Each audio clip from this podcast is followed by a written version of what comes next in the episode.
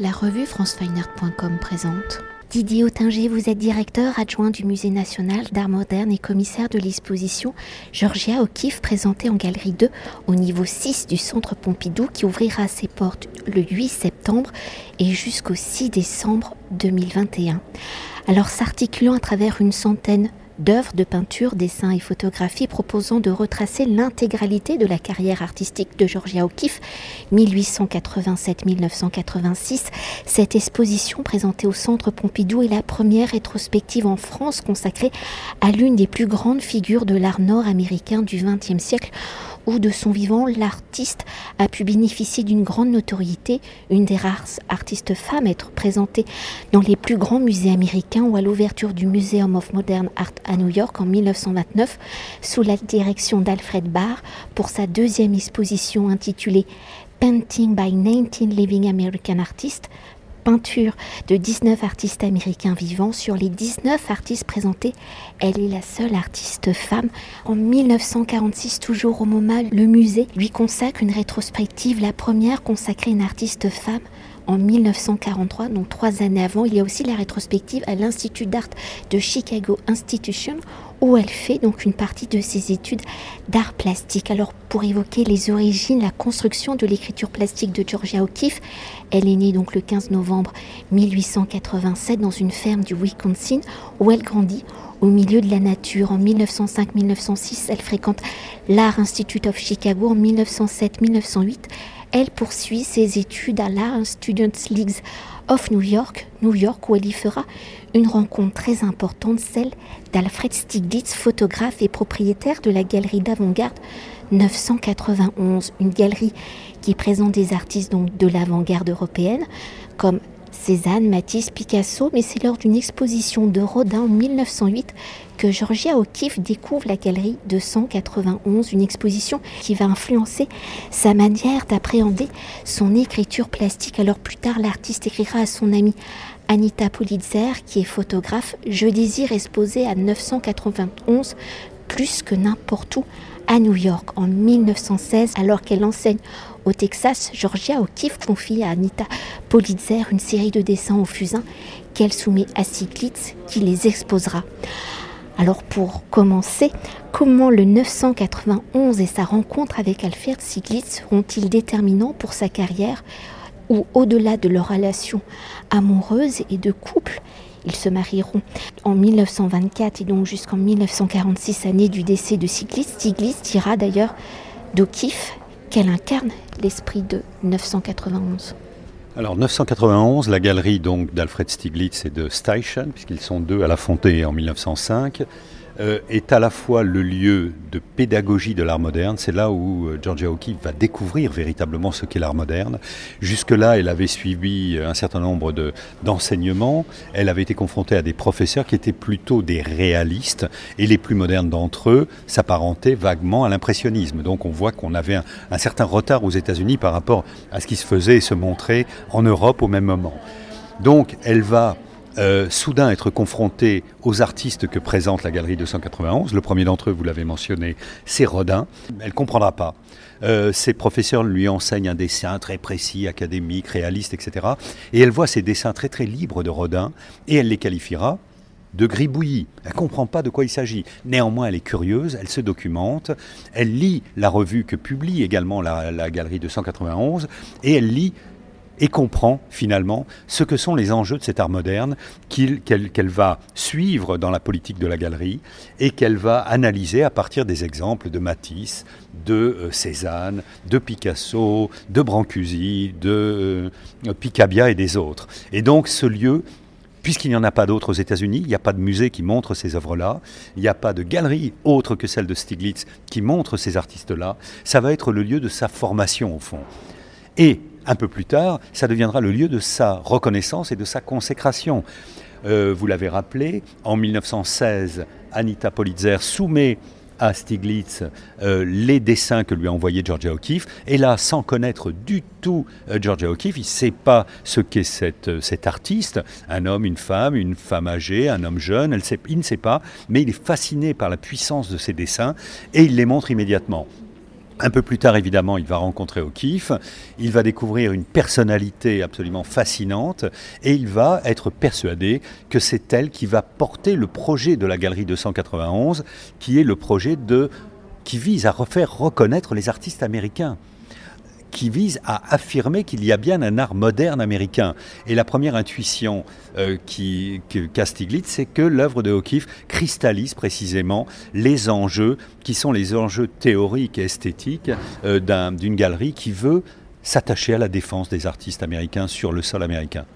Et pour continuer avec Stiglitz et la dimension photographique, si Stiglitz incarne la modernité un photographique où dans sa démarche il prône le médium comme un art et non comme un simple outil documentaire où il sera l'un des acteurs donc de la modernité en introduisant des artistes des avant-gardes venus d'Europe, Georgia O'Keeffe sera également la muse du photographe où elle posera pour lui tout au long de leur, de leur histoire. Alors si une série sera particulièrement indéterminante pour Georgia O'Keeffe en 1919 donc elle pose nue pour Siglitz, une série qu'il exposera d'ailleurs à la galerie 991, où ensuite O'Keeffe jouera de cette sensualité dans son travail pictural. Mais là, je pense que vous allez me contredire. Pour Georgia O'Keeffe, comment justement la photographie, par le cercle de photographes qu'elle fréquente, mais aussi par la photographie en tant qu'outil, que médium expérimental, vont-ils peut-être influencer son travail pictural? Et si l'œuvre d'O'Keeffe est ancrée dans la réalité, comment utilise-t-elle peut-être la photographie pour en faire un monde hors du réel, un monde proche du cosmos, de paysages à la frontière? Du fantastique. Alors, lorsque Georgia O'Keeffe rencontre euh, Stiglitz lui-même, la photo que pratique Stiglitz ne va pas l'intéresser et ne va avoir aucune influence sur l'art qu'elle est en train d'imaginer à ce moment-là. Stiglitz est encore un photographe qui se rattache à une tradition qu'on appelle le picturéalisme, c'est-à-dire à une pratique de la photographie qui joue des flous, des, contours imprécis. Euh, il y a beaucoup d'effets de vapeur, il y a beaucoup de pluie, etc. Euh, et ça, ça n'intéresse pas spécialement Georgia O'Keeffe, qui doit, si elle avait dû juger cette photographie-là, l'aurait jugée un peu, un peu déjà dépassée. En fait, le, déclic en ce qui concerne l'intérêt de la photographie pour O'Keeffe va euh, se réaliser autour de sa rencontre avec un autre photographe d'une génération qui va suivre celle de Stiglitz, qui est Paul Strand.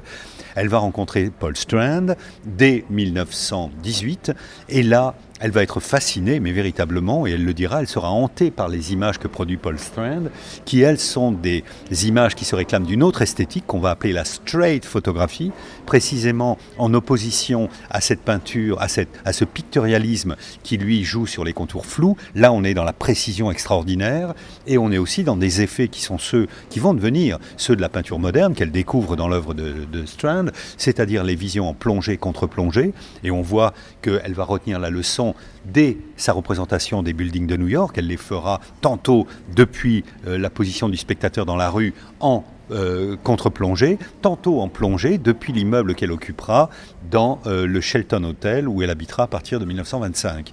Donc elle saisit cette nouveauté de l'angle de vue qui est dans la, dans la photographie de Strand, mais également un autre effet qu'elle va retenir de la photographie de Strand, c'est le blow-up, c'est-à-dire la prise du détail qui devient l'objet de la composition elle-même. Et elle va évidemment exploiter ce type de cadrage euh, dans les premières euh, représentations de fleurs qu'elle produit à partir de 1924.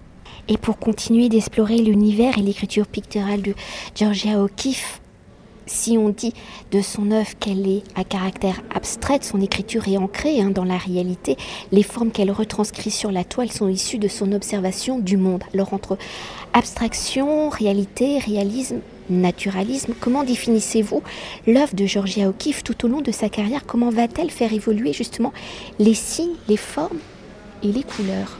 Georgia O'Keeffe est tout, selon moi, sauf euh, une artiste abstraite. Euh, son art est mu par une pulsion abstraite, c'est-à-dire qu'elle s'attache toujours à une impression, à une sensation qu'elle doit éprouver physiquement et qu'elle va travailler euh, picturalement ou par le graphisme en la simplifiant, en la schématisant, en la décantant. Et même des formes comme par exemple deux lignes qui sont au début de l'exposition qu'elle produit en 1916, qui semblent être des lignes totalement abstraites, sont en fait, aujourd'hui on le, on le, connaît mieux, euh, des représentations synthétiques de ces impressions des gratte-ciels américains. Et on va voir dans sa, dans sa vie, dans son œuvre, qu'à certains moments, elle va plus loin qu'à d'autres moments dans l'abstraction, vers l'abstraction plutôt que dans l'abstraction.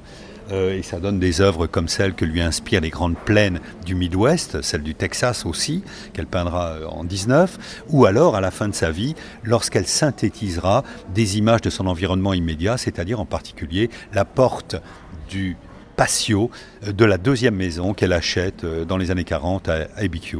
Et pour évoquer une autre dimension de l'œuvre de Georgia O'Keeffe, c'est c'est là vous allez me contredire, c'est cette, sensualité, la sexualité qui peut s'en dégager, une sensualité qui est en lien peut-être avec les photographies où elle pose nue. Pour Stiglitz. Alors dans son œuvre, comment Georgia O'Keeffe joue-t-elle de ces ambiguïtés?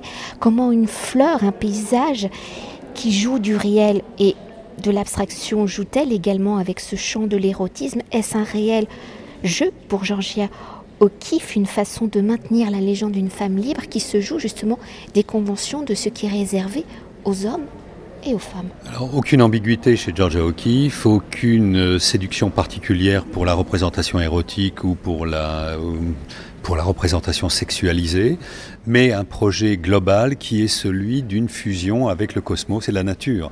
Et c'est la forme sophistiquée, métaphysique qu'elle donne à cet érotisme qu'elle va retrouver en écho dans l'œuvre d'un écrivain comme D.H. Lawrence par exemple. Hein. Euh, le projet de Lawrence est de même nature, c'est pas euh, anecdotiquement comme on peut le penser dans une première approche, et en pensant à Lady Chatterley en particulier, son roman qui a fait scandale, euh, c'est pas simplement la chronique des galipettes de Madame Chatterley, mais c'est derrière ça le projet de fusion avec la nature. Si Lady Chatterley euh, tombe amoureuse de son jardinier ou de son, de son, oui, euh, de son métayer, c'est parce que cet homme incarne précisément les valeurs qui sont celles d'un attachement, d'une relation avec la nature que ne possède pas son mari, qui lui est un industriel.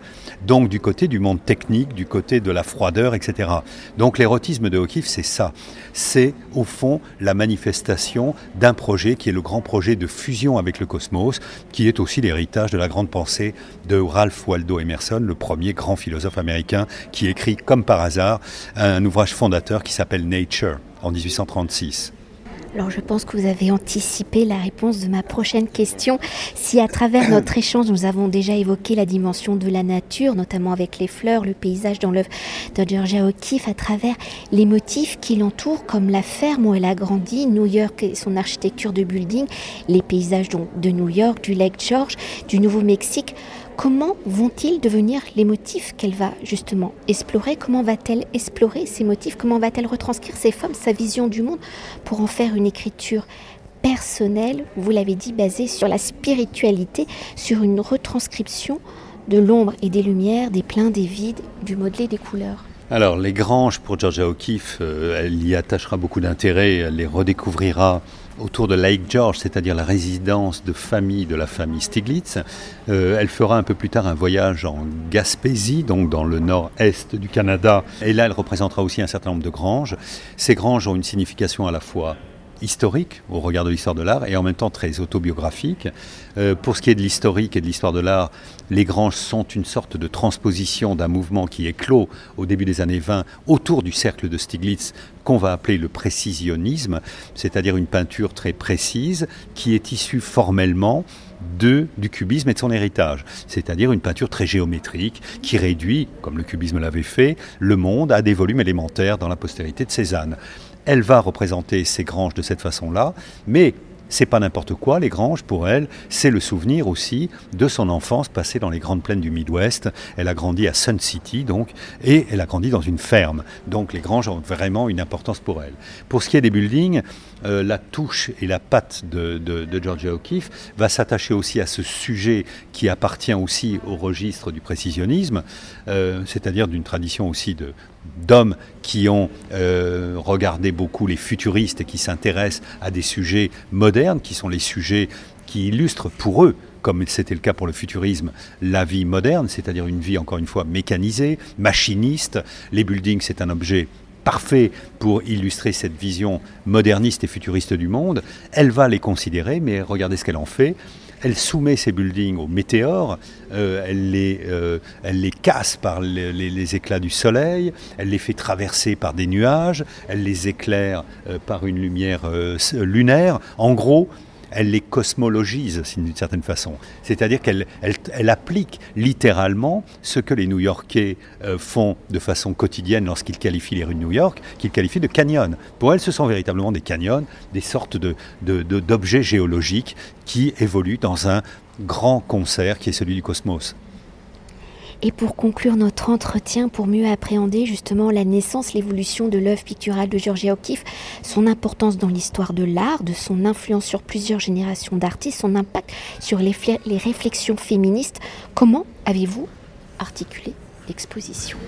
Bah, L'exposition, vous le voyez, est conçue selon un schéma euh, architectural qui est très ouvert, c'est-à-dire qu'on a d'emblée euh, réfuté l'hypothèse de salles qui pouvaient s'enchaîner, comme euh, ça se passe traditionnellement dans un musée, au profit d'une forme d'installation euh, les œuvres sont plus, selon moi, installées qu'accrochées, c'est-à-dire que ça permet d'avoir une vision beaucoup plus contemporaine de l'œuvre de O'Keeffe. Ça permet aussi de décloisonner euh, sa pratique en montrant comment elle n'est pas enfermée ou tributaire de la seule iconographie florale auquel encore certains la rattachent, mais qu'au même moment, et c'est ce que permet l'exposition, on voit simultanément des peintures de fleurs, mais des peintures aussi de buildings, euh, des paysages de New York et des paysages du Nouveau-Mexique, puisqu'elle partageait sa vie entre les deux.